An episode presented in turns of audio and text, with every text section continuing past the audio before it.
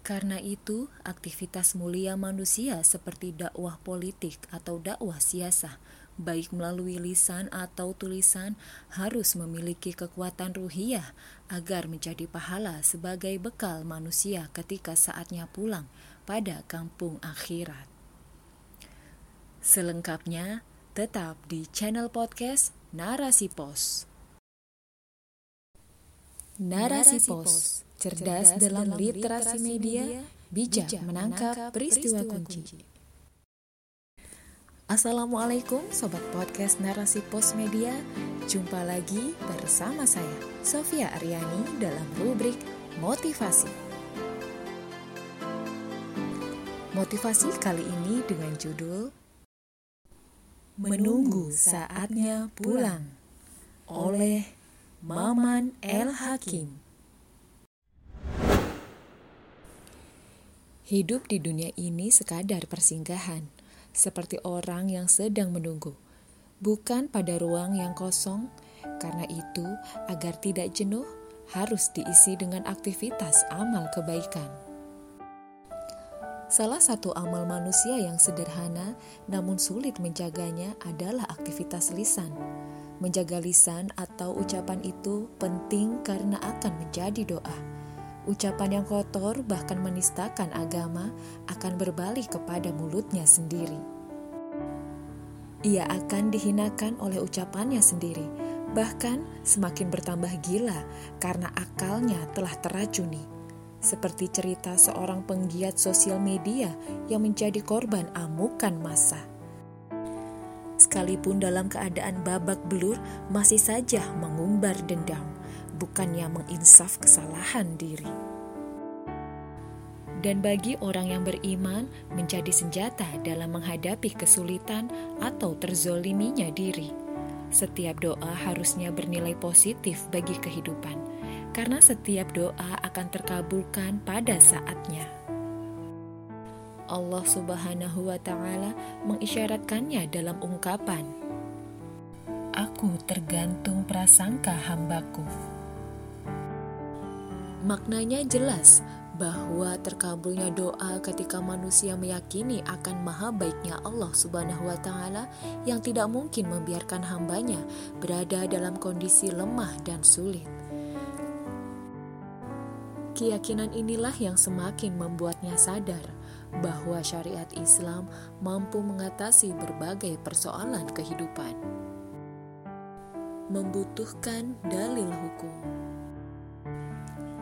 Setiap persoalan manusia telah terukur dan ditakar berdasarkan apa yang mampu dikuasainya. Sebagaimana firman Allah Subhanahu wa taala dalam Quran surat Al-Baqarah ayat 286. Tidaklah Allah Subhanahu wa taala membebani makhluknya melainkan sesuai dengan kadar kemampuannya.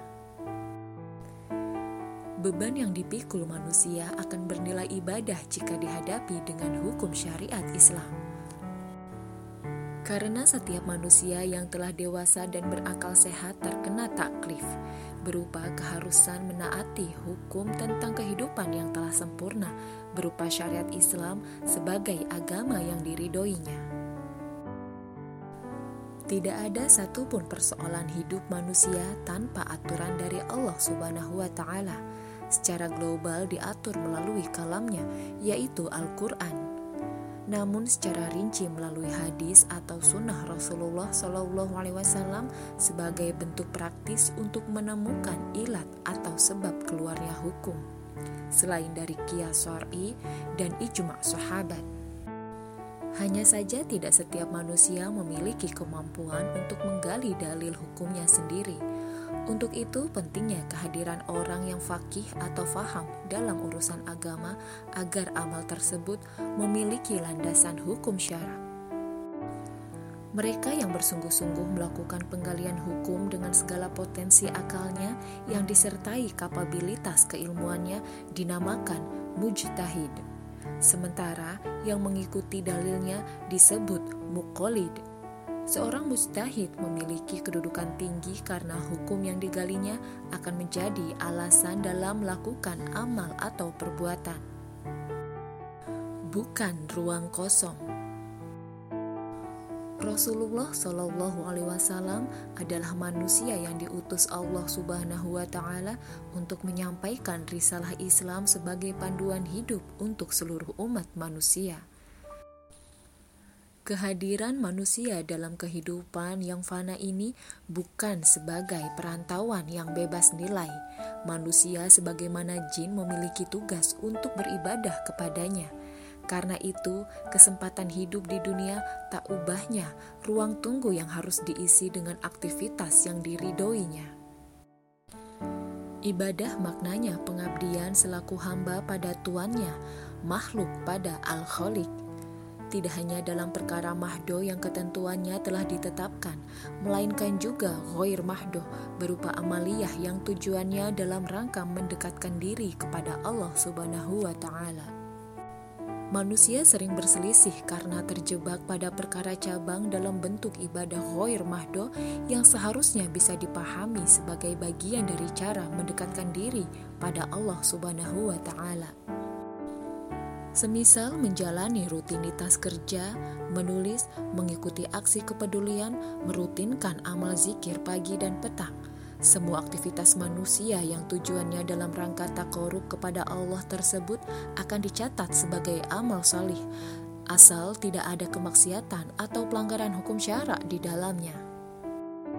Misalnya dalam aksi tidak adanya ikhtilat, menulis bukan karena kesombongan ilmu yang dimilikinya, mengikuti aksi kejalanan atau menulis opini yang isinya koreksi atas kezoliman penguasa, nilai amalnya adalah ruhiyah jika diniatkan sebagai dakwah. Rasulullah Shallallahu Alaihi Wasallam banyak memberikan motivasi di antaranya. Siapa, Siapa saja yang bangun di pagi hari dalam keadaan bugar, sesungguhnya ia telah mendapatkan nikmat dunia seutuhnya. Namun dalam hadis lain yang diriwayatkan dari Anas bin Malik radhiyallahu anhu bahwa Rasulullah shallallahu alaihi wasallam menyampaikan peringatan bahwa siapa saja pada pagi hari hasratnya adalah selain Allah, maka pada sisi Allah bukanlah apa-apa. Dan barang siapa yang pagi harinya tidak peduli dengan urusan kaum muslimin, maka dia bukan bagian dari mereka Hadis ini dikeluarkan Imam Al-Baihaqi dalam Syu'abul Iman nomor 10586. Kemudian dari Abu Hurairah radhiyallahu anhu bahwa Rasulullah shallallahu alaihi wasallam menyampaikan, Siapa saja yang membantu menyelesaikan kesulitan seorang mukmin dari sebuah kesulitan di antara berbagai kesulitan-kesulitan dunia, niscaya Allah akan memudahkan salah satu kesulitan di antara berbagai kesulitan pada hari kiamat. Bekal untuk pulang. Aktivitas dakwah merupakan salah satu upaya menghilangkan segala kemudorotan di tengah umat karena mencegah kemudorotan lebih utama daripada mengambil manfaatnya. Maka sistem demokrasi yang secara nyata banyak mudorotnya jelas harus dikritisi untuk ditinggalkan. Apalagi demokrasi bersumber dari pemikiran yang batil dan kufur karena mengingkari kebenaran agama sebagai aturan kehidupan. Konsep akidah dalam sistem sekuler demokrasi tidak lain hanya menilai manfaat dalam setiap perkara, baik mengenai benda atau perbuatan. Namun, nilai manfaat yang dimaksud hanya bersifat fisik dan nilai kegunaan atau utilitas berdasarkan sudut pandang manusia saja, tanpa menyertakan dalil syarak dari Allah Subhanahu wa Ta'ala. Sekularisme hanya mau menerima kebenaran jika disepakati bersama dan secara kegunaan dapat dirasakan manfaatnya di dunia tanpa mengindahkan kehidupan akhirat. Konsep materialisme seperti sosialisme dan kapitalisme sama-sama menampik adanya akidah siasah dan hanya mengakui akidah ruhiyah. Itu pun sebatas ada atau tidak adanya Allah dalam ranah spiritualitas. Kapitalisme mempercayai adanya Allah, namun tidak boleh mencampuri kehidupan di dunia. Sementara sosialisme menolak mentah-mentah dan beranggapan kehidupan di dunia ini berputar secara alamiah bagaikan gerigi pada mesin hanya sebatas hukum sebab akibat yang tidak mampu menjangkau pada keyakinan akan adanya kehidupan di akhirat. Karena itu, aktivitas mulia manusia seperti dakwah politik atau dakwah siasah, baik melalui lisan atau tulisan, harus memiliki kekuatan ruhiyah agar menjadi pahala sebagai bekal manusia ketika saatnya pulang pada kampung akhirat. Wallahu a'lam bisawab.